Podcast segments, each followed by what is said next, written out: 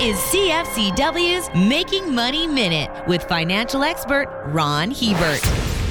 Green investing hasn't had a good year. The S&P Global Clean Energy Index was down almost 25%, compared with a 24% gain in the S&P 500 in 2023. The problem is a combination of hype and fear-mongering. The green crowd consistently promises more than they can deliver. They also scare people into believing that the world will imminently collapse unless massive environmental changes take place immediately. Skepticism has replaced blind enthusiasm among the investment community. Investors need to see that clean energy boosters get a grip on reality and produce coherent messaging.